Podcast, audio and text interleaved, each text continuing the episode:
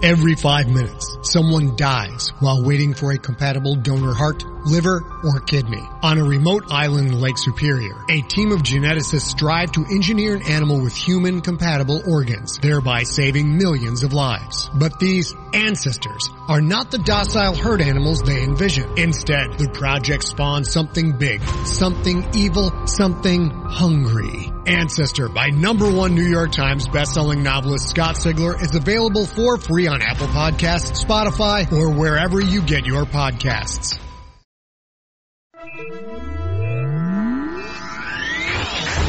Lightspeed.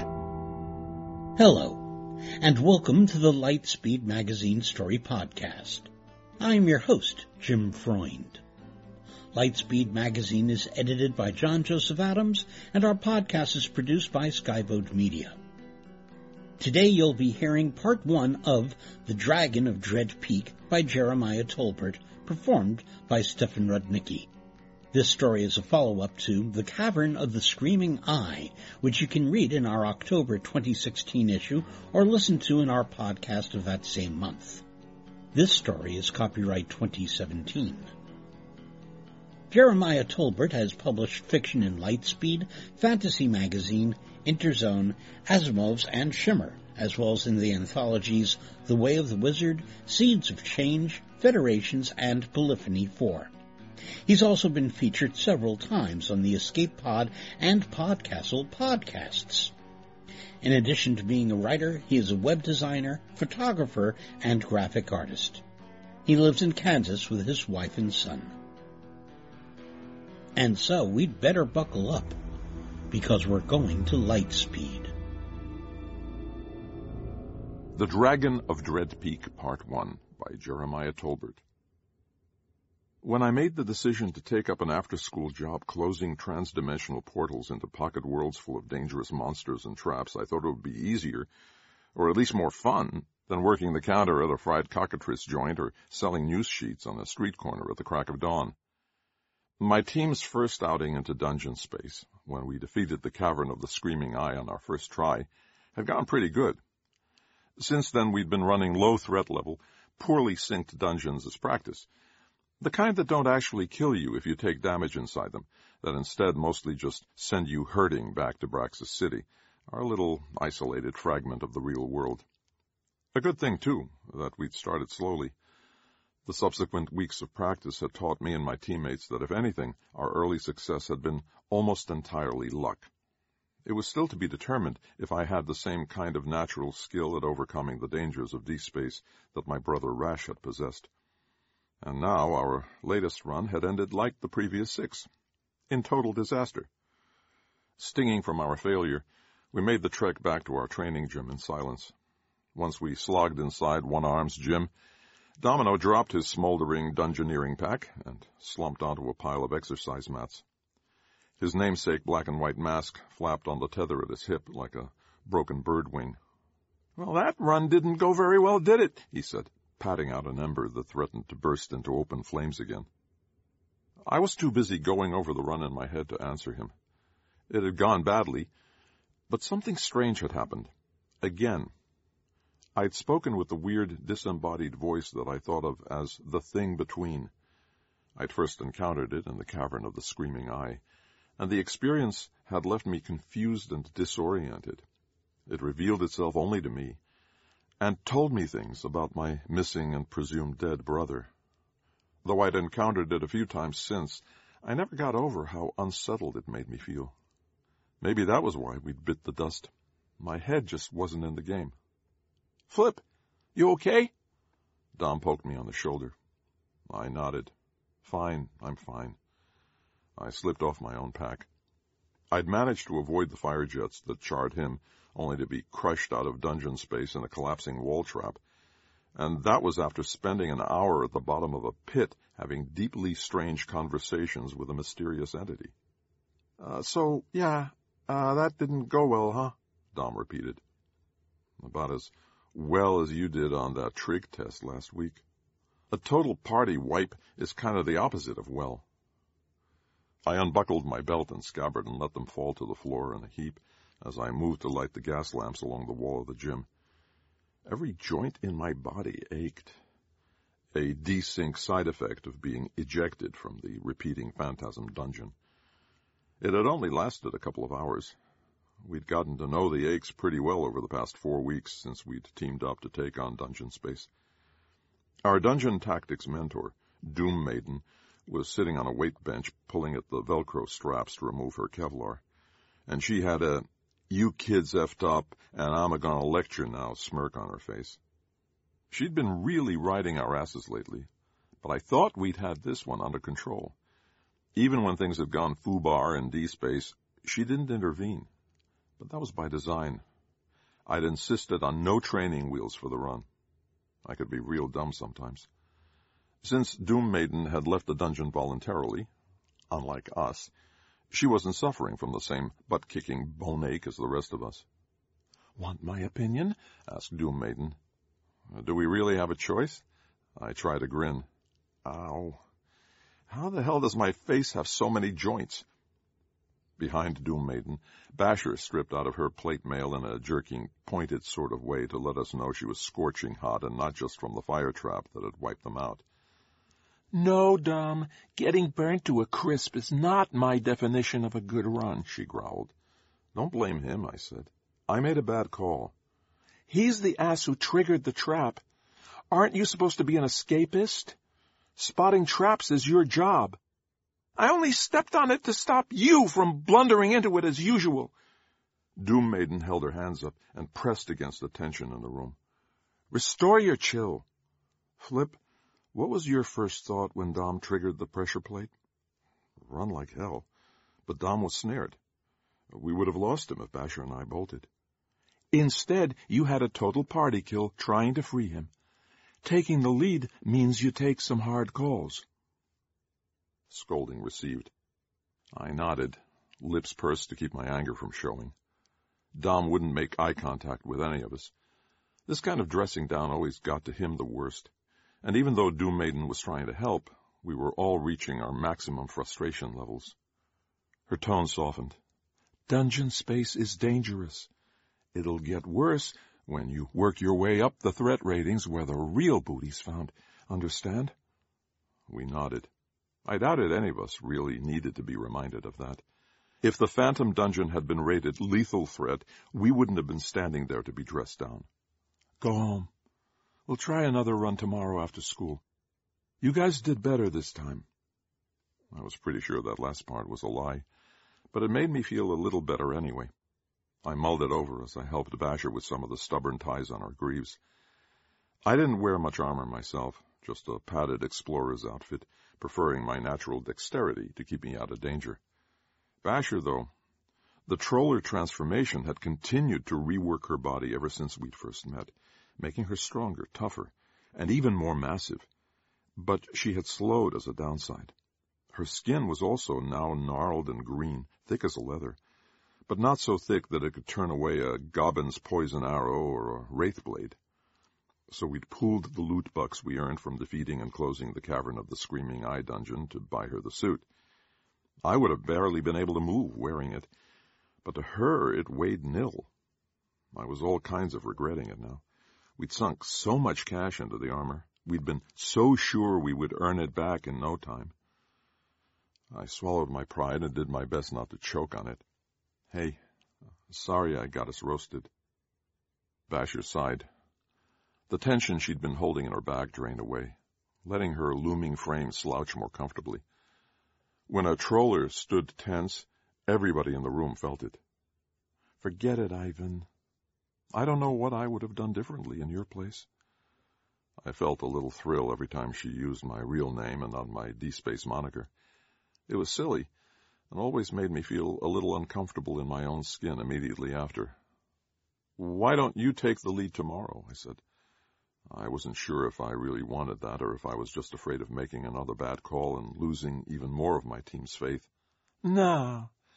She laughed, a soft, melodious sound that reminded me she wasn't just a hulking monster, but a teenager just like the rest of us. Sometimes I wished I was the kind of guy who could tell good enough jokes to hear her laugh more often. I thought I'd have to yell more about it, but you're doing a really good job of beating yourself up. I felt my cheeks flush. Um, well, thanks for that. Are you okay? You seemed distracted since we pulled you out of that pit early in the run. I wasn't ready to talk about it. I shrugged. Just focused on the homework I have to do tonight. Oh, hey, uh, how are things with Sam? Sam was her on-again, off-again boyfriend, and the absent member of our team. I felt bad using him to change the subject. I'm guessing not great, since he didn't show tonight. Her expression turned somber. I should have told you earlier. He's joining up with another party. What? Dom exclaimed. That traitor? Who's he going with? I asked. The Brave Trio want him. He told me to tell you guys sorry, but he says he knows we'll do fine without him. Oh. Sam leaving was a stinging reminder of how badly we'd been doing lately. Well, if he joins them, can they still call themselves a trio? Lame attempt at a joke, I know, but it was my defense mechanism. I wished he would have told us himself instead of making Basher do it, but I wasn't sure how much I would miss him after he pulled crap like this. Dom wasn't letting it go. He's only got the cred to join up with those thrill junkie poseurs because of us. Dom had already stripped out of his leathers and changed back into his street clothes. Baggy jeans, a knitted cap that was trying valiantly to tame his dreadlocks, and another vintage crawler team tee. This one for Dynamo's dozen. They hadn't been a thing since my parents were kids. He had what seemed like an unlimited supply of vintage fanboy shirts. Jimmy, a.k.a. Domino, had only just moved into the city proper when we met two months ago. He grew up on the outskirts of our pocket, near the fade where fewer anomalies formed. That distance from it all had given him an unrealistically upbeat view on the D-space scene. Not even our string of failures had dented his perkiness. I worried his positivity put us at risk. We even talked about how he needed to take some things more seriously. But then I worried about a lot of stuff, at least some of which there was no point doing so. If only I knew which things were which, my life would work so much better. Screw it. We don't need him, Dom said. For once he'd wound himself down without one of us talking him through it. Two trollers in one party was overkill anyway. We've got Ivan's brains, my stealth, and Cindy's muscle. We're a well-balanced party of ass-kicking awesome! There's no such thing as too much muscle in D-space, I grumbled. Sponsored teams can offer a lot of perks to trollers, Doom Maiden pointed out. You guys should count yourself lucky that Cindy's sticking with us. Cindy, Basher, looked anywhere but at me, her posture suddenly stiff again. I felt the bottom fall out of my stomach, like how it feels when you plummet down a ten-meter dip pit trap. Our team has only been on fire in the literal sense. We had seen early success, but we'd been slow to pull things together since. The loot bucks weren't dropping in wheelbarrows like we'd been expecting them to. Hells, I wasn't even sure we could scrape together enough cash to keep paying Doom Maiden's cousin One Arm to use his gym for our training. So, yeah, sure. It made sense that Basher would be considering ditching the party too. Her treatments put her in steep debt to Body Mods Inc. She needed to be part of a successful team, needed the bucks way more than Dom or I.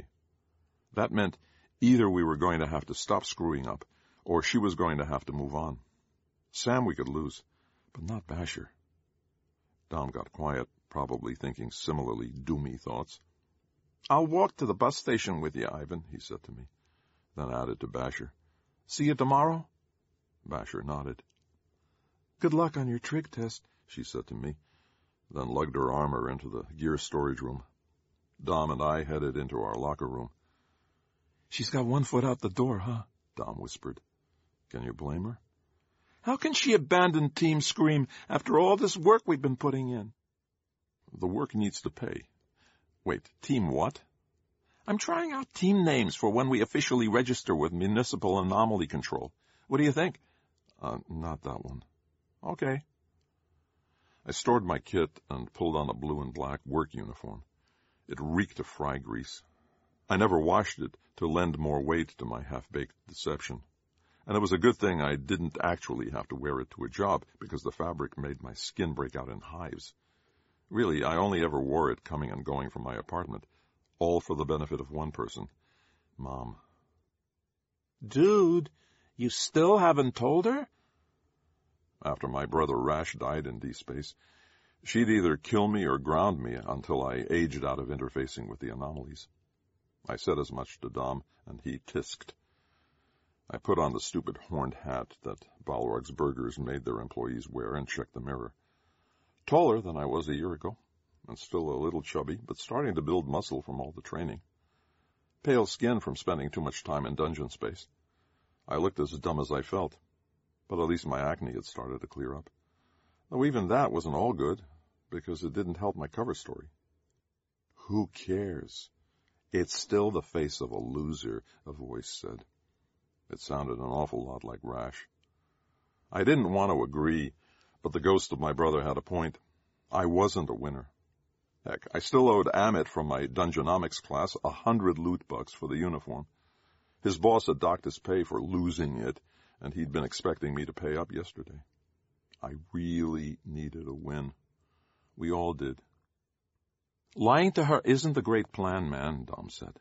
It's just going to cause more problems for you. Jimmy, you don't know my mom. Trust me, it's the only way. I've met your mom twice, and she seems like a nice lady, Dom said, then sighed. But okay. We sat not saying anything for a moment until Dom furrowed his brow, then broke the silence. Blood Axe is about to walk in?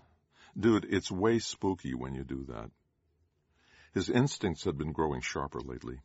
Dom was developing real D-Space talents as an escapist, just like he'd hoped. He'd been lucky. I was still plain old Ivan, known to D-Space runners as Flip. I had earned the name because of a coin I used to carry, a D-Space artifact that always landed on heads. Used to because I'd traded it to one arm to cover another month of our rent at the gym. The way things were going, I figured before long everyone would start calling me Flounder or Flop. On cue, the locker room door swung open, and in strode Blood Axe, full of chill and swagger as always. Basher was big, but Blood Axe towered over even her.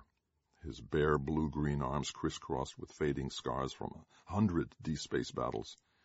He was older than the rest of us, coming up on 19 now, meaning he was about to age out of the scene. Pretty soon his mind wouldn't be able to sync up with the D-Space anomalies through whatever quirk of neurobiology allowed us teenagers to crawl. He'd been planning to transition into coaching our team in battlefield tactics. We had a handshake deal for him to collect our part of the earnings, but that had been flat zilch so far, so I half expected him to announce he was moving on to Sam's new team. What he said was far worse. Somebody escaped the black hole. To understand why those words turned my world upside down, you need to understand my family's screwed up history with the black hole anomaly. My older brother, Jonah, aka Rash, was part of the top team in Braxis City. Almost a year ago, they went into the hole and didn't return. Rash was the lead of a D-Space team called Alpha Response, and they were chartered by Braxis City's Municipal Anomaly Control to tackle the most dangerous threats. D-Space anomalies caused all kinds of strangeness and havoc, and if enough of them were allowed to form unchecked, reality became Swiss cheese. Even small anomalies caused electrical tech to stop working around them, which was why our city looked like something out of a Charles Dickens novel. Luckily, brave, stupid, and stupidly brave kids like us could venture inside the anomalies and destroy them. Every anomaly had an artifact at its heart, like a splinter under the skin of our world. If you captured it, the anomaly would vanish but leave behind artifacts in its place. Artifacts had all kinds of crazy powers in D-space. Some even worked their powers in origin space, and those were worth a fortune. Every crawler dreamed of bringing home one of those. When the black hole manifested in the East Barrio Riverside apartments, it created chaos. Gravity rotated 180 degrees in a 500 meter radius. It launched three people through a skylight and into the upper atmosphere, all the way out of the fringe and into the nothing. The anomaly appeared as a half meter wide sphere of midnight glass. Even looking at it for a moment, rumors said, could claim your sanity. Everything about it screamed maximum threat level. Municipal Anomaly Control sent in Alpha response. They never came out. Four more A-level teams took a run at it, and when none of them came out, Mac put the anomaly on full guarded lockdown. Nobody was allowed in, and it was monitored for any kind of unusual activity around the clock. Incursions from D-space were rare, but still possible, and never a good thing. Our world was mostly a safe haven, but sometimes, for reasons nobody understood, the horrors of dungeon space found their way into origin space. My father was killed in an incursion when I was little, but I didn't know much about him or how that all went down. My mom never talked about those days, even before Rash disappeared. After months of nil activity at the anomaly, Mac declared dead everyone who'd gone inside the black hole. Mom got a small bereavement payment that got us through the rest of the year, but that was drying up now. Meanwhile, I tried to move on. I thought I had moved on. But then I met Jimmy, and his enthusiasm dragged me into the D-Space world. I had always hoped I would belong there most of my life, but Rash had always been telling me I didn't have what it took. But he was wrong. Together with Dom, Basher, and Sam, we four defeated the Cavern of the Screaming Eye on our first outing. When we beat the dungeon, we captured its artifact, a key made of the same material as the black hole anomaly, obviously related somehow to that mysterious dungeon. Even more mysterious, while in the cavern, I spoke with that unknown entity that claimed to know my brother and a lot about the workings of dungeon space. Most of these space denizens didn't know anything about the nature of their reality pockets. But the voice continued to speak from the darkness in other dungeons I visited. Always coy, never explaining who or what it was. I didn't know what to make of the thing between. I still hadn't told my friends about it. If they knew I was being stalked by a creepy and mysterious voice in the shadows that claimed to have known my brother, would they want to keep crawling with me? I had to learn more about it first. After the cavern, with the same friends I was reluctantly keeping secrets from, I formed a crawler team. I hoped that together we could use the key and my secret conversations to find out what happened to my brother. It would take years of training and D-space experience to reach a point where we could attempt something like the black hole, but it was the goal we were working toward. The black hole had been quiet, so I thought we had time. Turns out the black hole had other ideas. We gathered on the gym's sparring floor to discuss Blood Axe's bombshell. Basher swayed with exhaustion and periodically glanced toward the door. Thanks for staying, I whispered to her. Of course, she said, and shot me a look of confusion. You didn't have to. This is my deal. Doom Maiden gave Blood Axe a punch on the arm. I'll rip you a new one for missing practice later. What did you hear? All anyone was talking about at the speakeasy, Blood Axe said in his growl of a voice. He was a pretty chill guy most days, but the troller reworking made him sound angry even when he wasn't. Who? I asked a little too fast. Who made it out? I wasn't sure if I was hoping it was my brother or desperate that it wouldn't be. What would he say if he saw me with my own beginnings of a crawler team? He'd been one of the city's best, and I was still rank zero. I don't know who or what. There was a hell of a fight, but Mac guards took whoever it was alive. Now they got, uh, the escapee. Yeah, they're locked up in Mac HQ tighter than new trench coat leather undies. Gross, Basher and Doom Maiden said. I need to talk to them, I said. They might know what happened to my brother. For now, I didn't want to acknowledge the possibility that the escapee was Rash. That's what I figured you'd say, Bloodaxe said with a tusky grin. Did some asking around. There is someone with the pull to get you inside. He's a huge pain in the ass, but he'll meet with us. He owes me a big-ass favor. Doom Maiden rolled her eyes. Oh, gods, not that asshole. Yeah. If Ivan wants to talk to the escapee, he's going to have to do a job for Brigsby. As much as I wanted to find out who Brigsby was and what we were going to do to earn his help, we had to call it a night or some of us were going to get grounded. We made plans to meet up at One Arms after school. Dom and I left the gym together and jogged for the bus stop, just barely making it onto the last bus of the night. As we took seats, it pulled away from the curb and chugged down the broad streets, steam engine rolling us forward with a pleasant rhythm that had rocked me to sleep many nights. The regular driver was an ex-crawler and had a lot of sympathy for our deal, and he'd wake me up for my stop with his bell.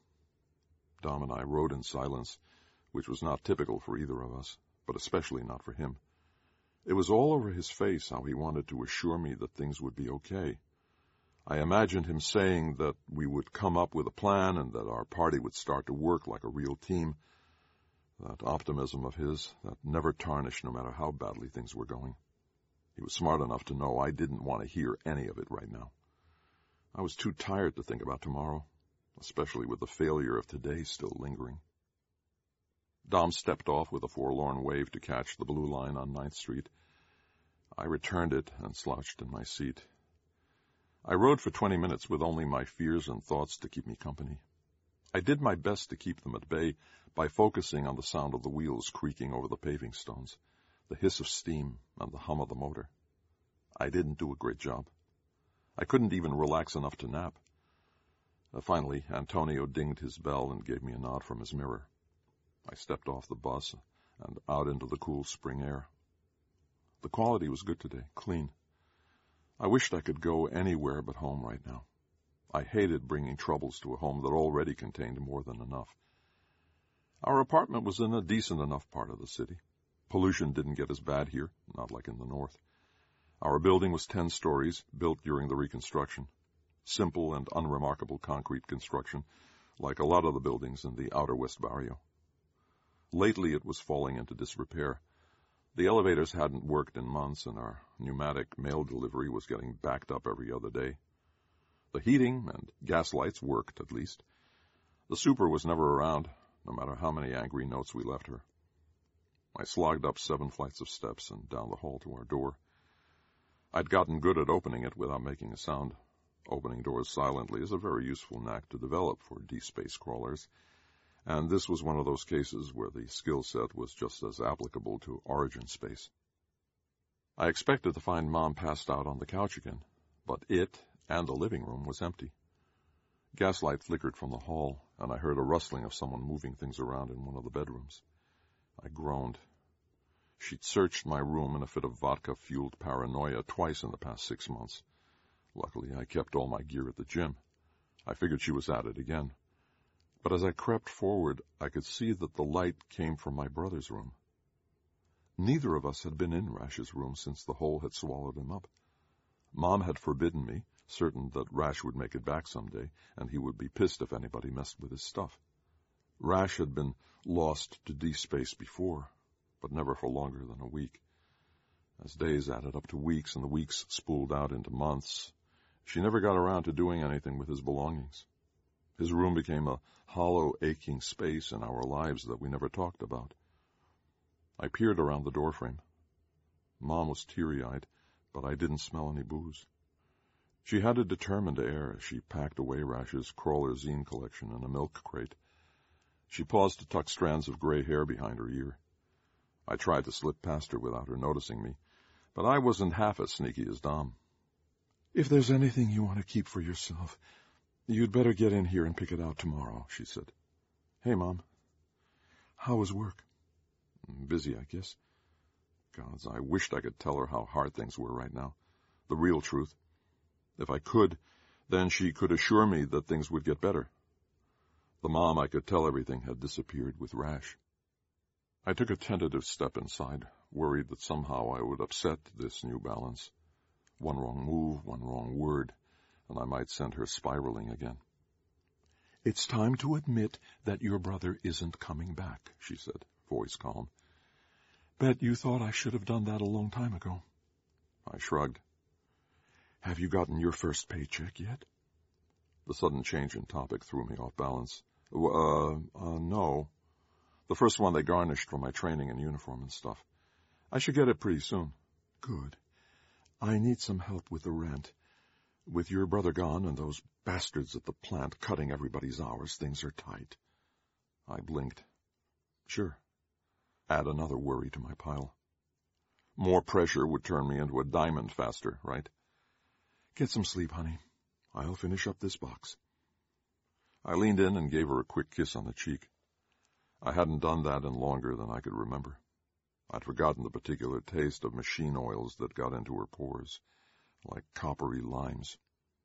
I thought it would make me feel better, but instead I felt curdled to see her happy. I knew something that could renew all her painful hopes again at the worst possible time, and I couldn't tell her. Not until I was sure who it was. What it would mean for us. She smiled. What was that for? No reason, I said. Love you. Good night. Sleep didn't come easily, and when it did, it brought the nightmares. Ever since the cavern, I'd been having bad dreams after traveling into D-space. They were foreboding, vague, full of flames and shadows and smoke. In them I stood and witnessed some behemoth rising up through a cloud of ash.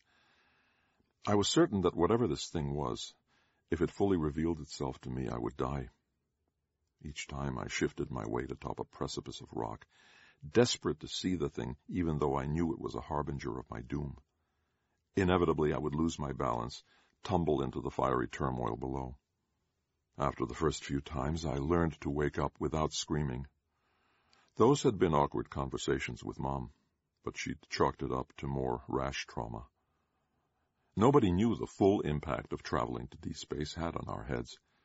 I figured nightmares like mine were common.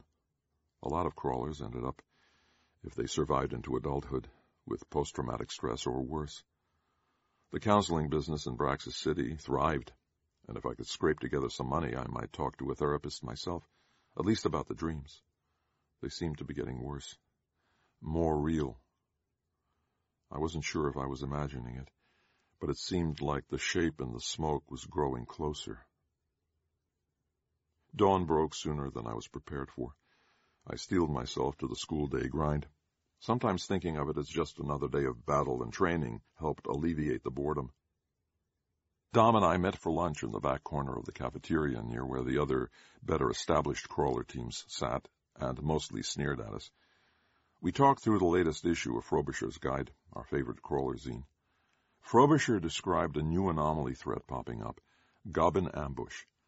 The little purple-skinned humanoids were becoming increasingly organized and aggressive against caravan teams that were crucial to the trade of Braxis with the other origin space cities. Frobisher had the usual outlandish theories to explain all of it. Another coming cataclysm being the most ridiculous. It'd be hard to break the world when it was already in tatters. The issue also included a pretty good overview of battle strategies against superior numbers made up of individually weaker forces. We debated the finer points of that strategy for a while before turning to personal matters. So what's the story with this Brigsby guy? I asked. You don't know him? He's one of the most prominent traders of artifacts on the scene. Well, I said defensively, Rash worked directly for Mac. They have their own systems for earning that don't involve fences or fixers.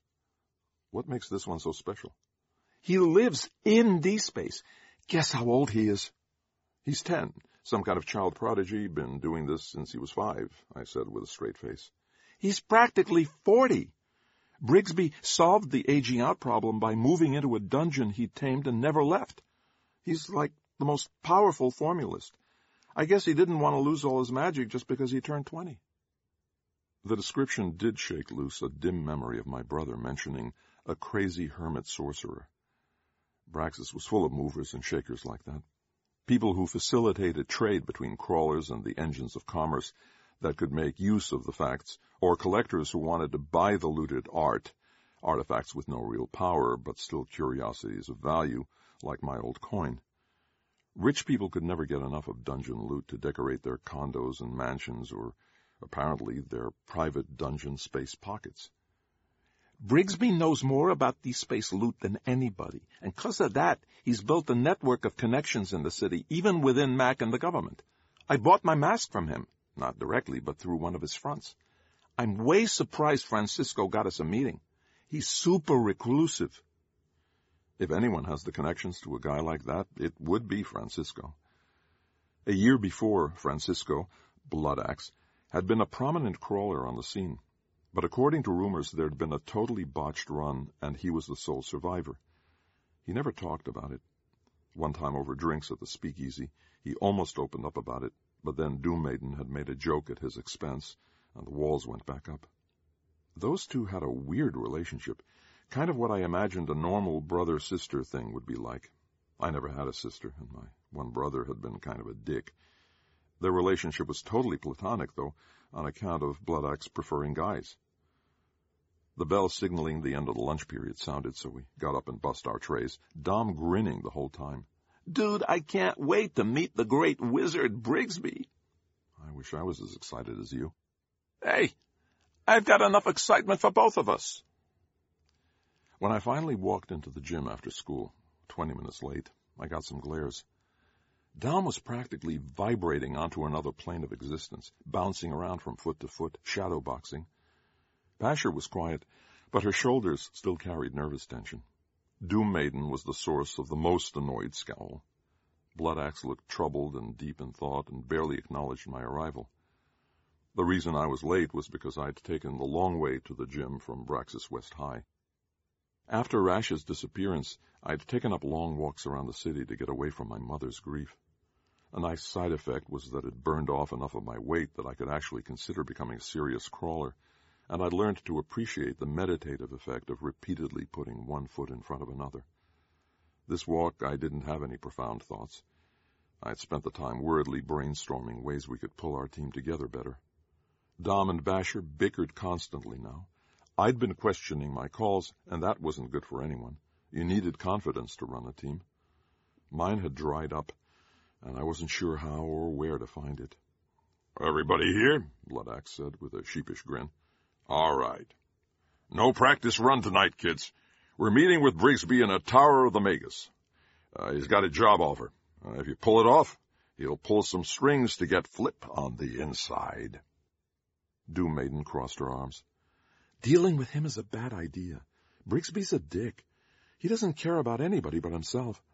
You got a better idea? Bloodaxe asked, tone sharp. Forget the whole thing, she said to me. If it's your brother, Municipal Anomaly Control will notify your family. Till then, I say we keep training and earn us all some bucks in D-space. Before I could respond, Dom spoke up. Dude, no way. The main reason we formed this team was to help Flip find out what happened to Rash. If we need to do a work-for-hire job to get new info, then I'm in. Me too, Basher said after a significant pause. This time. But guys, I have to start bringing home some loot bucks, and soon. Maybe we can negotiate for a small payment on top with Brigsby, I suggested. He's probably a reasonable guy, right? You will find that I am not very reasonable, hmm, Brigsby said with a greasy smile. I don't have to be. I hold all the cards in this situation. The wizard sat at one end of a long hall on a throne floating a couple of meters in the air. His black hair was thinning, combed carefully over an enormous bald spot, and he carried a paunch of the kind you get when you spend your days sitting instead of moving around. He wore a purple robe, not a wizard's robe embroidered with arcane symbols or anything like that. A bathrobe. My mom owned one just like it, only green. What Brigsby lacked in physical presentation, however, he made up for in projection. His voice boomed through the great hall, and though he stood a dozen meters away, we could all hear him clearly. He spoke with a real confidence, and I was more than a little envious of it. I felt like I should be taking notes. Brigsby was flanked by a pair of marble statues, they looked like jacked up gym rats, bursting with well-defined muscles, only they had hammers instead of hands. One could have almost mistaken them for regular statues if they didn't shift their weight occasionally. Their presence was obviously intended to awe and intimidate. The formulas necessary to create them took incredible concentration, but Brigsby showed no sign of strain. That meant he actually was as powerful as Dom had said. Frankly, your group's reputation, such as it is, does not encourage me to believe that you're capable of accomplishing the tasks I wish to set before you. Give the kids a chance and they might surprise you, Bloodaxe growled. Surprise me? Indeed. It's only on the strength of your recommendation that I have agreed to take this meeting. What I see before me are inexperienced children that are as likely to have a TPK as they are to acquire the object of my desire. Perhaps with yours and the Doom Maiden's tutelage, uh, they will, as you say, surprise me. We got past the screaming eyes, Basher muttered. Brigsby stroked a patch of black hair on his uppermost chin. Oh, yes. I'm well aware of your exploits thus far.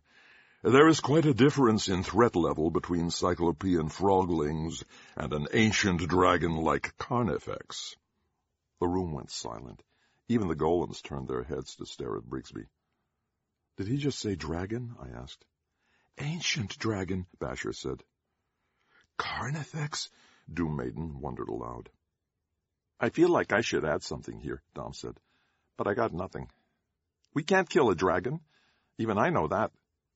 Brigsby chuckled. The task I require of you is not, as you fear, to slay the elder worm, but much simpler and perhaps even within the realm of possibility, given the resources at your disposal. Carnifex has in his possession an especially interesting artifact. I require it for my continued work. There's no fucking way I am sending these kids up against Carnifex, Bloodaxe said, his voice crackling in a way that meant he was raging hardcore. I took a step back. Brigsby chuckled. Oh, yes, that's right. You have a history with the beast. Nevertheless, if you wish to earn my favor, you will acquire the phylactery of youth from the dragon's hoard. There's nothing else we can do? I asked.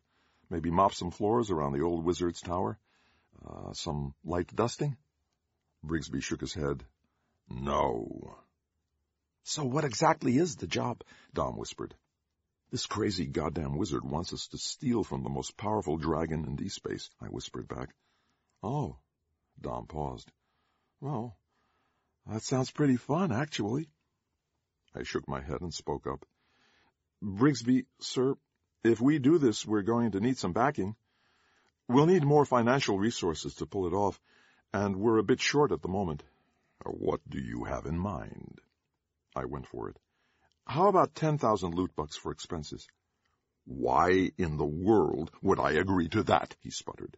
Did I not moments ago explain that I don't need to be reasonable?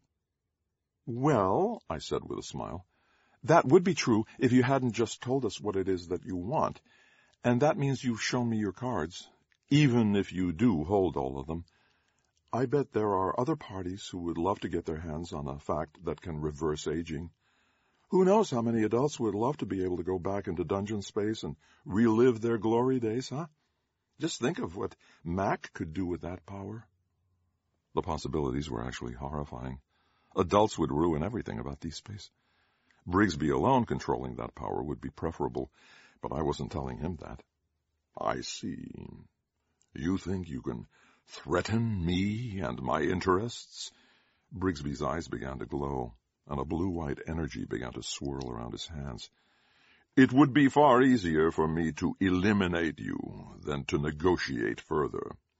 You could do that, I admitted, but you won't. You're trapped in this rat's hole of a dungeon. Dude, you don't even have working plumbing in here, and we didn't see fields of crops on our way in. Your survival depends on not pissing off everybody in Braxis City. If word gets out you murdered some inexperienced kids, you'll be finished.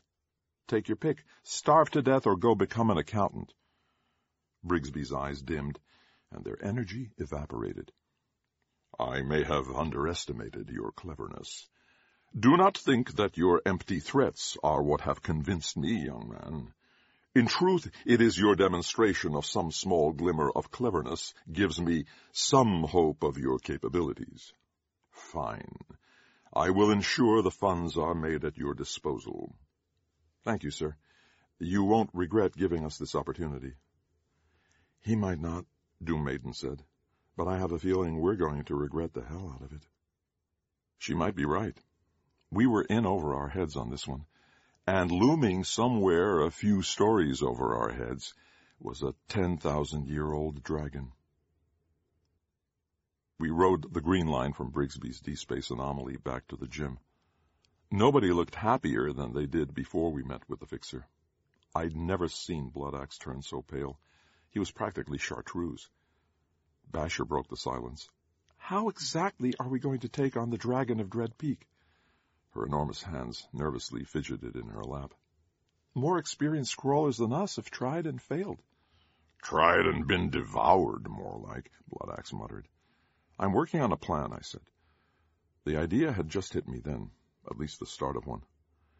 I think this is going to be easier than it sounds. Domino clapped his hands once, then tucked them away, embarrassed at his overexcitement. I knew Flip would figure this out. There's a reason he's our leader, so what's the plan? Francisco, what did Brigsby mean about you having history with the dragon? I asked. We're going to need lair intel, and Carnifex took my former team, he said in a voice barely louder than a whisper. We all leaned in closer. You mean, like he took them out? Dom asked. His breath weapon is a paralyzing gas. Turns you into a kind of living statue. That bastard plays with his prey a while, and then, when he's bored or hungry, he eats them. Oh my gods, Basher said. I'm so sorry, Francisco. If they're not dead already, they will be someday. I can't help on this one. I, I just can't lose another group to Carnifex. The bus stopped, and Bloodaxe abruptly stood and charged out onto the street. We'd never seen him show fear of anything. As the bus pulled away, I watched him dwindle into the distance, shaking on a street corner. We need to go back for him, Basher said. The old grump needs some space right now, Doom Maiden said. And you kids need to pay attention. You stay in this game long enough, you'll lose friends too. It's been fun and games up till now, but things are fucking real this time. Flip, what's your idea for taking on Carnifex? Not a frontal assault, I assume. No, of course not. I figure we bilbo the crap out of this one, I said. We have all the pieces we need, don't we? Doom Maiden frowned, looked as if she was going to object, but then nodded slowly. Maybe. What's a bilbo? Basher asked. Haven't you read the classics? Dom asked with a grin. It's pre-cataclysm. Bilbo was a short, hungry thief who stole from a dragon named Thog or Bog, something like that. It's been a long time since I read that one. Yeah, Bilbo does steal from the dragon. But that sends it on a rampage, Doom Maiden said. Let's avoid that part, okay? I nodded. We have to be careful. Bilbo had a magic ring that let him turn invisible. Sound familiar?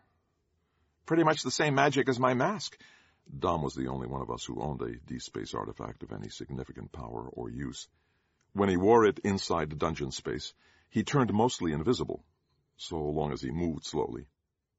Right. The rest of us work to distract Carnifex somehow, and you slip in, steal the phylactery, and out we go before he knows what's happened. Simple Bilbo. Basher's scowl meant that she wasn't sold on the plan. If nothing else, Cindy was practical, and she was good at poking holes in my ideas. You heard what Bloodaxe said. How do we distract Carnifex long enough to let Domino do his thing? He could paralyze and eat us in seconds. I paused, thinking. She had me there. There's plenty of ink spilled about Carnifex. The Dragon of Dread Peak has been around for decades. We'll do some research, figure out what's most likely to get his attention. Bribe him, smooth talk him, play hide and seek. Something like that. It isn't the dumbest plan I've ever heard, Doom Maiden said. But it's close. We're leaving a lot of room for things to go wrong once you're inside. But you can practically see the pneumatic tubes working in her brain, Dom whispered. It's why she's so bad at cards, Basher said with a smirk. Yeah, yeah, Doom Maiden grumbled. I know somebody who knows just about everything about dragons. She's a competent formulist, too. Her magic could come in handy here. We could bring her in as a freelancer. I frowned. She's not one of those goddamn dragon botherers, is she? She's not nearly as zealous as a lot of them, I promise. There were a hundred small, oddball religions in Braxis City that less generous people would call cults, and a handful of them involved worshipping dragons. The biggest sect of worshippers believed that dragons were the cause of the cataclysm. They called themselves servants of the Drake, but everybody else called them dragon botherers. The servants believed dragons had created the anomalies and that some could even control them.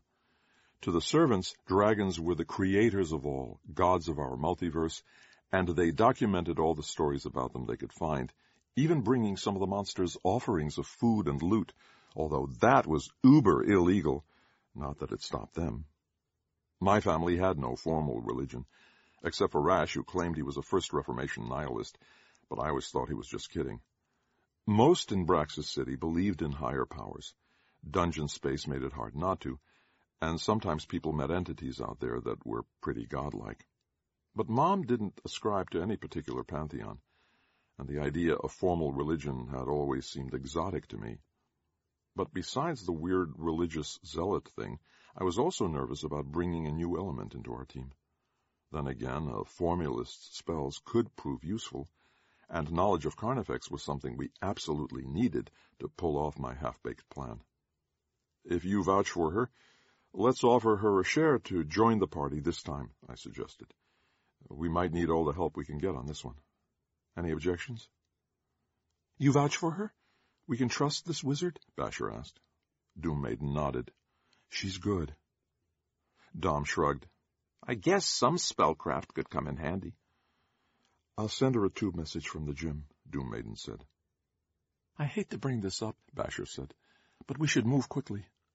Once they've gotten their act together, Mac will probably move whoever escaped the black hole to a higher security facility outside the city. That's their protocol for incursion threats. If they relocate the escapee, not even Brigsby will be able to get us in. Basher had an older sister who worked in municipal anomaly control, and so she knew more about their bureaucratic ways than any of us. How much time do you think we have? Two or three days, max. Once the paperwork goes through, they're gone. I swore. Okay. We can do this. Of course we can, Dom said brightly. We're Flip's fierce fighters. Come on, no, Basher said. That one's awful, I added. Fine, fine. I'll keep trying. I'm Sparks, the dragon botherer said. Sparks stood a meter and a half, if I was being generous, and probably weighed about as much as my left leg. She reminded me of an anxious bird, the way she shifted around, never standing still. Her bleached blonde hair was pulled back in a tight ponytail, except for a blood-red streak that ran from over her right eye and tucked behind an ear to hang down to mid-neck. She wore a stylized dragon pendant on a silver chain, just visible inside the folds of her half-zipped black hoodie. Something just beneath her cuffs sparkled in the gym's gaslights. Micro-weave chainmail, She'd come prepared to see action, and she clearly had some skill if she could afford that stuff. Light as cloth, a hundred times stronger. I tried not to drool. You won't do better than me, she added, especially if this involves Uncle Carney. He loves me like his own hatchling. I could tell by Basher's shift in posture that she had taken an immediate dislike to the formulist. She'd folded her thick arms across her chest and broadened her stance like she was prepared to bounce sparks straight out of one arm's gym. Are we really about to let someone onto our team who calls the most dangerous dragon in D-space Uncle Carney? Oh, come on, don't be rude, Dom said. Nice to meet you, Sparks. I'm Domino, this is Flip, and the grumpy one is Basher. He offered his hand, but Sparks ignored it. No offense, but I don't want to get too friendly. If this ends up in a party wipe, I don't want to feel guilty. You're just a basket of sunshine, huh? I asked. Yep, Sparks said brightly. I'm practical, too. Dumarella said you've got a plan. So why don't you run me through it, and I'll make it better, so we can avoid that TPK, mm, okay? I laid out the basics. Sparks began to suggest some modifications. So the only thing a dragon hates more than humans poking around its hoard is another dragon. That hatred for one another is what led them to cause the cataclysm, so they would be eternally separated from each other. Oh, I've heard this theory, Dom said excitedly. Our world was caught in their crossfire. Uh-huh. Point is, we're going to have to look totally legit when we get Carney's attention. If he suspects we're playing him... She snapped her fingers. We're stiffs. What do you suggest? I asked. Honest deception is the best kind with dragons this old. They have a harder time smelling the lie beneath the truth. We bring him an offering as servants of the Drake while Domino works the Bilbo angle. I can stretch the offering ritual out to maybe 15 minutes. We have to offer something with real oomph, though. Got a good piece of art or a fact? Dragons love D-space loot as much as we do. We've got some backing on this, I said. Uh, we'll pick something up on the market. So long as it doesn't take too much from my share, Sparks warned. I'm already giving you a cut-rate deal here. Question, Basher said. If it comes down to choosing between us and the dragon, whose side are you going to take? I stifled a gasp. The question hadn't even occurred to me, and I could tell from Dom's look that he hadn't thought of it either. Even if her tone was rude, Basher had a point. We could be real suckers sometimes. Sparks only laughed. Fair enough. In my faith, we revere dragons, but they're not gods in the traditional sense. They're smaller aspects of a greater divinity. We're not stupid. A dragon will devour a servant just as quickly as any rando crawler. I want to make it out alive, thank you very much. But would you kill a dragon? Sparks frowned. I'm hoping it never comes to that. If it means surviving to play another day, I guess I would. The flame cannot be diminished by the death of a single worm. I'd come down pretty hard against plans of dragon genocide, though. What else are you bringing to the table besides the cover story? Basher's direct questioning was getting harder to excuse. I wondered if I should step in.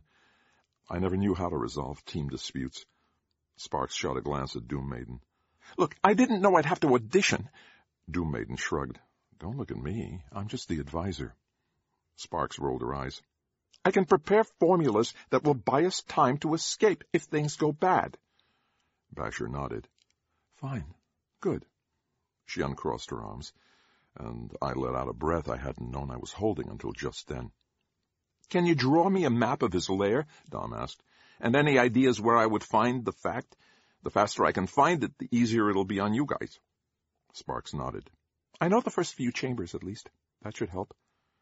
Does anyone actually know what this fact looks like? Basher asked.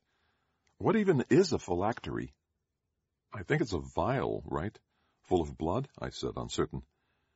Historically, it was a small box made of leather worn around the neck, Dom said. How many phylactery facts could there be in Carnifex's hoard? I'll find it. We spent the rest of the evening drilling the details. Sparks taught us the basics of the offering ceremony, which involved a lot of prostrating on the ground and reading from a dusty tome she carried. I took a peek at it while she was taking a pee break. The pages were heavily annotated in girly handwriting. Some pages were underlined or circled. I tried to read some, but it was really dry stuff, written in language that seemed to deliberately obscure meaning. It reminded me a little of the way Brigsby had talked. A messenger arrived just before our dinner break, and delivered a bulging envelope of loot bucks. Doom Maiden headed out to the Ninth Street Bazaar to find a fact that would please an ancient dragon. Sparks had given her some ideas of what might hold Carnifex's attention long enough for Dom to make it in and out of the lair. Just as we were breaking to find some dinner, Bloodaxe slipped inside the gym door and motioned to me from the threshold. He wobbled a bit and his eyes looked unfocused. I hustled over. Are you drunk? I tried to level brotherly concern in my voice instead of scorn. He rolled his eyes. Uh, you're not my mum. Come on. We need to talk. He led me outside and into the alley between the gym and a corner bodega. I think we have a solid plan, I began. Won't matter. Carnifex is thousands of years old. He'll outsmart you. Only reason Mac hasn't locked him down is because they trade facts with him. You can't pull this off without losing someone. We've surprised you before. You said so. Ivan? He seemed to regain his balance. He rarely sounded so serious. Listen, you're leading your friends to their deaths. And for what? Because you're still hung up on your jerk of a brother? You gotta stop living in his shadow and be your own chill dude. I shook my head, but couldn't find the right words. He didn't know about Mom and her grief. Rash's disappearance was bigger than just me.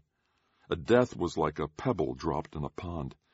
The aftermath rippled outward, impacting so many others in ways you couldn't predict or expect. If I could do something to ease that, I was going to. Jerk or not, my brother mattered. I didn't say any of that. I was too embarrassed, too tongue-tied. I think we can pull this off, I mumbled. Gods, I really needed a fact that could give me a silvered tongue. Better crawlers than you have tried and died. My lost friends are at the top of that list. Bloodaxe stared at me, and I could feel a drunken anger building up in him. He was going to blow if I didn't do something. You think you're so damn smart just because you beat the Cavern of the Screaming Eye? Ya got lucky. That's all. You haven't done squat yet. I'm not going to watch this blow up in your face. Fine, I said. Go. We don't need your help. If you're out, you won't be getting a cut on this one either. That's all you cared about anyway, right? His eyes widened like I had slapped him in the face. That what you think? I nodded, defiant. Prove me wrong. Bloodaxe pursed his lips, sighed. Without another word, he turned away and staggered into the night. Had I won or lost that fight? If I had won, why did it feel so much like I'd lost? My stomach tumbled, and I felt like going for a long, quiet walk. Whoa! Dom whispered somewhere behind me. He slipped out of the shadows. That was intense. I've never seen him like that. He's probably right, you know. Hey, high risk, high reward. We've got a plan. Sparks knows her stuff. We're all risking our lives, dude. But you're risking the most. Are you sure it's worth it? Dom thought quietly for a moment. I could practically see him calculating the right thing to say to me. Sometimes I was afraid that Jimmy cared about what I thought a little too much. I wasn't sure I could live up to his idea of me. Dude, you're my best friend. If there's anything I can do to help you, I'm going to do it. I know you'd do the same for me, right? Of course I would. What are you two whispering about out here? Doom Maiden asked. Apparently, it was a night for people to sneak up on me. She was carrying an armful of packages. Dom leapt to take a few from her, ever the well-mannered thief. Thanks. All this was way heavier than it looked. Was Francisco here just now? Yeah, he said this is a suicide mission and tried to talk us out of doing it. What's the story with him and Carnifex? Dom asked. That's too long of a tale to tell on the street, Doom Maiden said. Let's head inside. Doom Maiden took a seat on a stack of mats. Francisco was a good crawler. Not great, he'd be the first to tell you. But he was competent and a solid earner. He supported two little sisters and his parents on his take. Back then, he was second in command of the Inevitables. I read about them in an old issue of D-Space Heroes and D-Bags, Dom said. They were a good party. They had some epic dungeon takedowns a few years back. She nodded. They moved up the ranks fast. The Inevitables had really solid teamwork, and Francisco was instrumental in that. You guys don't know how lucky you are to have him running your drills. He was a great tactician, even if he wasn't the best fighter in D-Space. But Blight, their party leader, had dreams of making it superstar big. I met her once, Sparks said. Kind of a status-hungry bitch. Doom Maiden shot her an annoyed look, but continued. Blight wanted what we all want, and she figured she had the team to make a run at Carnifex. But the way I heard it was she ignored Bloodaxe's finer strategic advice, and she pulled a Leeroy Jenkins with a spells blasting full assault. It was a massacre. No wonder he's so worked up, Basher said. That's awful. Carnifex let him go free to warn crawlers against making any other attempts. Doom Maiden shrugged. I can't blame him for wanting nothing to do with this. We'd all heard stories like it, growing up. D-Space was dangerous. Everybody knew that. But it was somehow different to know that this kind of tragedy had touched our friend.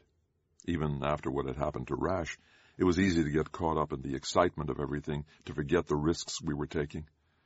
Guilt at what I had said to Bloodaxe was gnawing in my innards. Am I making the same mistake that Blight did? I asked quietly. Doom Maiden grimaced and looked away. That's for you to decide. Francisco feels pretty strongly you're not ready. The difference for us is you have me, Spark said cheerfully. We're not making an assault on an elder worm. That was idiocy and hubris. This is a totally different scheme. I'm sorry your friend's old party got wrecked, but the situations don't compare. Hmm, Basher said. I kind of agree with that. Dom and I shared a glance of shock at the two of them agreeing about anything. He said, We're coming at this run with the same level of planning that Bloodaxe and Doom Maiden here trained us for. He's not thinking clearly right now. It sucks, and I love the big guy, but I say we go for it. Okay, I said. We'll run the Bilbo tomorrow. I couldn't even pretend to pay attention in class the next day. I ran over the plan again and again in my head, checking it for flaws. It had plenty. Only someone with no imagination could fail to see how it could all go catastrophically wrong. Even still, we had to move forward. As much as I wanted to know who the escapee from the black hole was and what had happened to Rash, we also needed a win for morale and for the epic loots. This was a make-or-break moment for our yet-to-be-named team. Just before sunset, we met up at the entrance to the Dread Peak. It was in Cauliflower Park in the North Barrio, a small tree-filled lot nestled amongst the streets of pre-cataclysm brownstones that were home mostly to poorer families who worked factories across the river or the fields further north. We had lived not far away from there before Rash's successes had allowed us to move closer to the city center and the cleaner, more upscale West Barrio. I felt sad and nostalgic for the place. It seemed, if anything, to have grown dingier since I last visited. Factory smog often wafted southward and contributed to the sense of decay and grime. The anomaly itself appeared as a crystal serpent coiled around a raging bonfire, a meter and a half across, that shifted slowly in color across the full spectrum. Even a dozen meters away, behind the max security cordon, I could feel the heat of it. The grass and plants in a ten-meter radius had withered and died. This anomaly looked a hell of a lot more dangerous than anything we'd gone through before. Interfacing with this is going to hurt, isn't it? Dom asked. Not as much as you think, Sparks said. But it does sting a little. A bored-looking twenty-something in a municipal uniform sat in a booth beside a small gate. She was reading a copy of Thrilling Tales from D-Space. Now that I was into the real thing, fictional stories didn't entertain me much, but I used to read that zine. She looked up from the page only when Doom Maiden cleared her throat. Huh? Could you open the gate? The woman frowned, then looked through a stack of paperwork. I don't have any authorizations for travel. Did you file a request with Mac? Doom Maiden dropped a tiny cloth sack on the counter with a clink. Here's our authorization. I think you'll find our paperwork is in order. Dom nudged me and whispered, We're bribing people now? All for a good cause, I whispered back. Mac would have taken weeks to approve the request to run this, if ever. The woman smiled and the pouch vanished. Right, of course. Sorry. I see it right here. She stood and unlocked the gate, and we filed through. Have a good one. Hope you don't get eaten. I reached into my pack for my D-Space timer, but Doom Maiden waved me off. No timers. This is a maximum threat dungeon, and there's no known desync time. You either make it back to the entrance or you capture the dungeon's heart. Those are your only ways out. She passed out thumb-sized pebbles, smooth and cool to the touch. They were made of some white stone I didn't recognize, maybe marble. There was something else there, though, something inside. A hum I could barely feel in my fingertips. These are thought stones. I picked them up last night.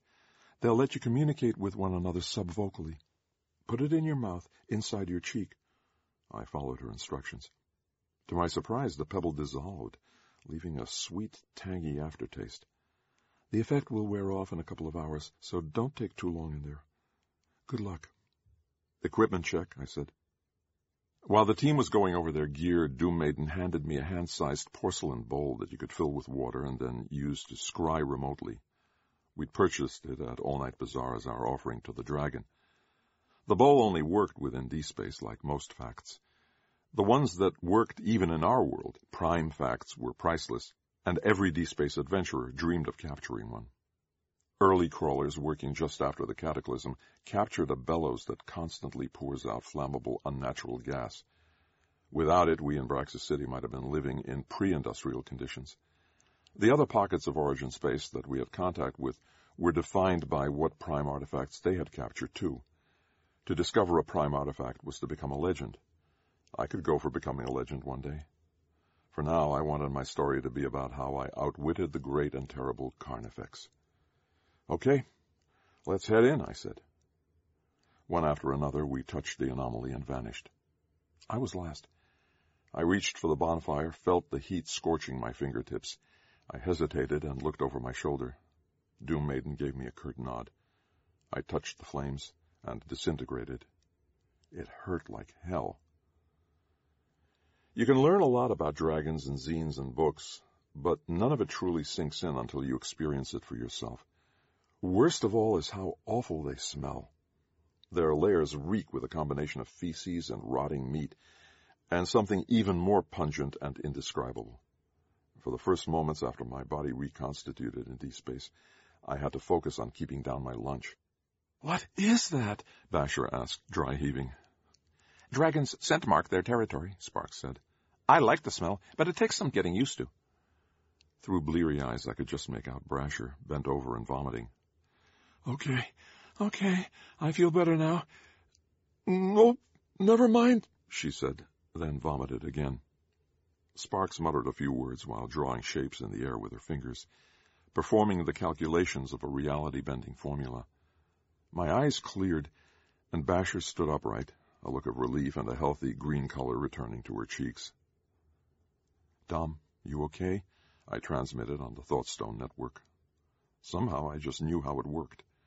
I'll live. His mental voice was faint. Probably. Move into position and get ready. Already ahead of you. Everybody pull themselves together okay? I asked. Basher gave me a thumbs up, and Sparks chuckled. Great. Let's go rob a dragon. On this side, the anomaly blazed like a fiery ruby atop a cliff overlooking a desolate valley full of charred tree stumps and ash, and for as far as the eye could see, not a living thing stirred. Dread Peak was an active volcano, but the anomaly was in a stable area with no recent lava flow. The air was dry, and it was difficult to breathe, hot and laden with ash. I stifled a cough and wondered if we should have brought breathing masks. Who knew what kind of nasty stuff was in the air in this place? How many of the failed attempts to take on Carnifex were attributable to the dragon, and how many had been due to the terrible air quality? Sparks walked calmly, following a path into the crater. The trail was surprisingly well worn, and wound around the rim in a slow spiral. With each step down, the temperature climbed. I listened for Dom's invisible footsteps, but couldn't make them out. He was getting better at sneaking every time we entered D-space, which was good, given that our plan relied on him going unseen. The path terminated halfway down into the crater at a shadowy opening in the porous black rock face. The tunnel walls were rippled and irregular in a way that caught my eye. I reached out and ran my hand down them. The walls contained deep grooves, each cut nearly as wide as my hand.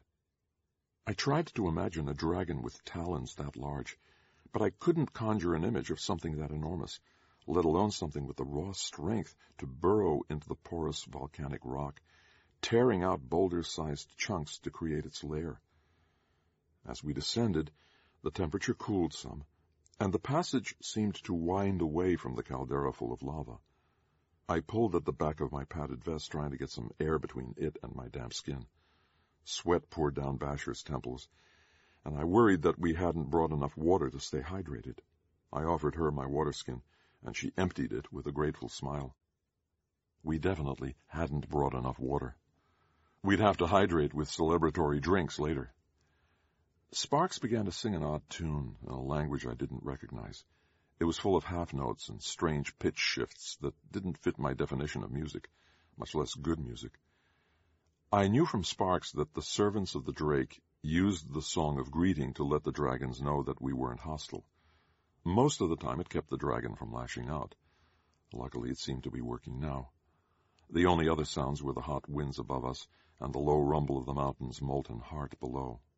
Nothing moved in the dim passage ahead. Basher and I did our best to join in on the song, but we hadn't had enough time to properly memorize it.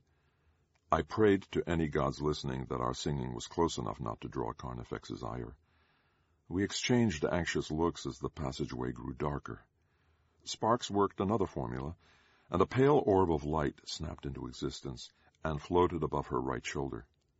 The rumbling I'd heard before shifted in speed, sped up, and I realized that what I had thought was the mountain was actually the great bellows of a dragon's lungs. Hey, who comes? I felt the voice in every bone in my body, including some I hadn't known I had. Sparks sang our introduction. We were mere supplicants to the Holy Drake, come with a gift to curry his blessing. There was a long pause. Get on with it, then. Carnifex's words weren't quite right, tilted a bit sideways, but we could understand them. I had never heard an accent before quite like it. Who knew dragons had accents? We followed the passage into an enormous space, an emptied-out caldera large enough to fit Braxis West High twice over. The floor was littered with bones of indeterminate origin. Most were of a size appropriate to humans, but some were far larger. I was surprised at the lack of treasure.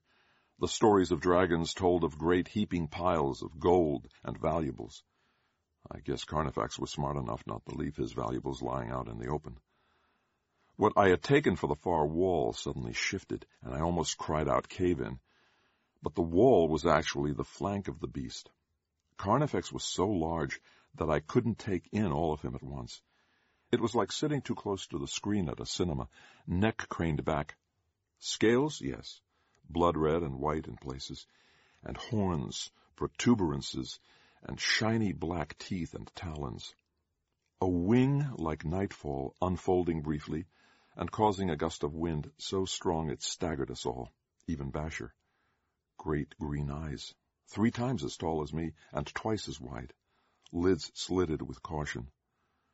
When I was nine, Rash found a snake in the park and he decided to keep it as a pet. It was a docile milk snake, but it terrified me. Around it I felt the urge to run screaming for the highest point in our house I could find, to climb and maybe screech and throw my poop at it for good measure. It felt like all sense in my head fled every time I saw the thing.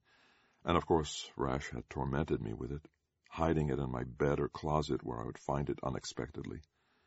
Carnifex was that snake, magnified a million times. There was no primate roost high enough to escape the great worm. That primitive brain fear, yes, combined with a sense of utter unimportance, of worthlessness and diminishment, if the infinite universes could give birth to something like Carnifex, what purpose did humans serve? I had never felt more insignificant.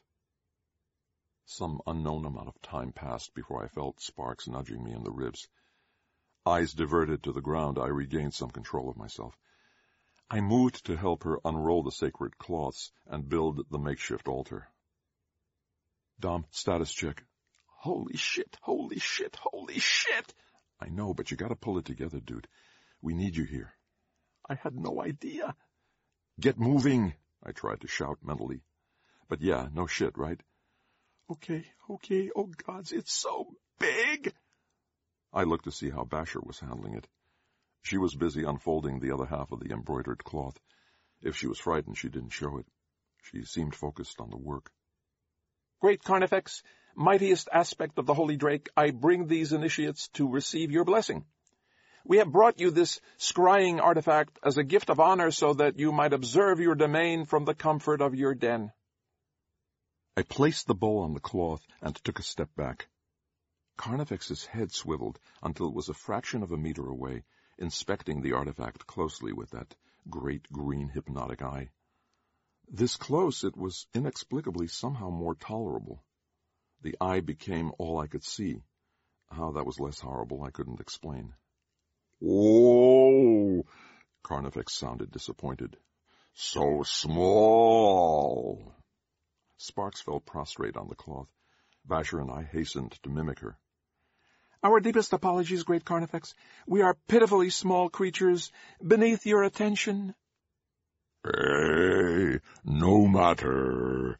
Rise. The dragon hissed out sounds with angular shapes that took shape in a ring around the bowl. Draconic runes! I never thought I would ever see such things in person. The bowl grew to the size of a bathtub. Better! Carnifex sounded pleased.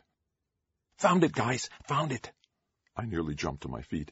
Sparks shot me an alarmed look, but Carnifex was focused on his new prize. This was too easy. I am awesome. Move to exit now. A pause. I want to check something first. Dom, no, do not deviate from the plan. There's a whole room of them, statue things. I want to see if I can get closer. Maybe we can save them. Dom, no, no! Sparks cut in. I glanced at her, but she showed no outward sign of her panic. We have to help Bloodaxe's friends. If we can, we can fix everything. I just want to get a look. Hey, Carnifex shifted to glance over one mountain of a shoulder. There was an odd flash of light and a high-pitched keening. Fuck! How did I miss that tripwire? A thief in my vaults! Carnifex's roar knocked the air out of my lungs, and I worried for a moment that my bones would liquefy under the decibels. It was impossible that something so large could move so quickly. It defied all physics and laws, but my mind was trapped by the mundane rules of our own reality, and here in D-space such things weren't even improbable. Carnifex departed the antechamber, scales screeching against the rough rocks as he barreled deeper into his lair in search of Dom. We've got to help Dom, I shouted. Already Sparks and Basher were headed back the way we came at top speed. Only I had hesitated. They turned at my command and that was the first time I saw the fear in Basher's face. It was the pressure plate trap all over again. Don't be an idiot! We need to run! Sparks screamed. You can't escape me, little thief, Carnifex bellowed. I turned in time to see Dom appear, his mask in one hand and the phylactery in the other, running in the open space of the caldera. Carnifex was snaking up behind him. Dom was not nearly fast enough to make it. The dragon opened its maw, and a bile green gas billowed forth, enveloping Dom. He let out a scream that strangled in his paralyzed throat. Carnifex snatched Dom's frozen body up in his talons and retreated back deeper into his lair. This one's better than a bowl, the dragon muttered. Go, Dom sent weakly. This is my fault. I'm sorry, Ivan. Basher looked at me, question obvious on her face. I nodded, tears streaming down my face. What could we do? We ran.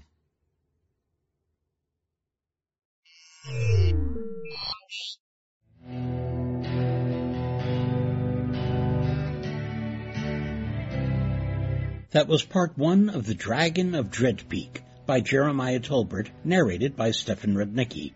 Join us next week for the thrilling conclusion. Don't forget that you can hear or read the preceding episode in this series entitled The Cavern of the Screaming Eye in Lightspeed's October 2016 issue. We hope you enjoyed it. If so, please help spread the word by leaving a review or rating at iTunes or the social media venue of your choice. Our editor is John Joseph Adams, and by no small coincidence, our sponsor this month happens to be John Joseph Adams Books, the science fiction fantasy imprint from Houghton Mifflin Harcourt. Taken from that imprint, this month's issue of Lightspeed features an excerpt of Retrograde by Peter Cawdron and a story from Hugh Howey's new collection, Machine Learning. If you are not already a subscriber to our Hugo Award-winning magazine, check out our many options at lightspeedmagazine.com slash subscribe. Skyboat Media, the most respected independent audio production team on the West Coast, produces the stories for this podcast. They are headed by the Audie and Grammy Award-winning narrators Stefan Rudnicki and Gabrielle de Cuir.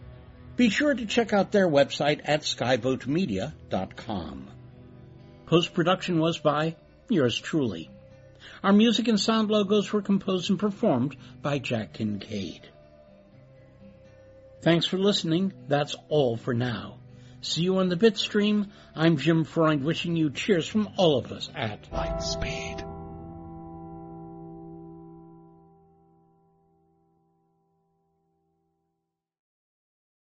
Hey there, this is Justin Bartha. I made a funny new podcast, King of the Egg Cream. It has the greatest cast in the history of podcasts with actors like Lewis Black. I'm torn by my feelings for two women. Bobby Cannavale. You can eat it, or if someone hits you, you can put it on your cut. Melanie Lynskey. I wonder what these marvelous things are that look just like boiled chicken feet. Jason Ritter. I can break things and pick locks and kill people. Michael Stuhlbarg. The whole point is to inspire people that they should make themselves better. Ari Graynor. No, don't whet its appetite. What are you, an idiot? Me, Justin Bartha.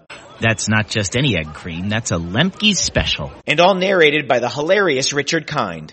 This is the story of Harry Dalowitz and how he rose from nothing to become New York's King of the Egg Cream. So if you like funny true stories, come listen to King of the Egg Cream, available wherever you get your podcasts.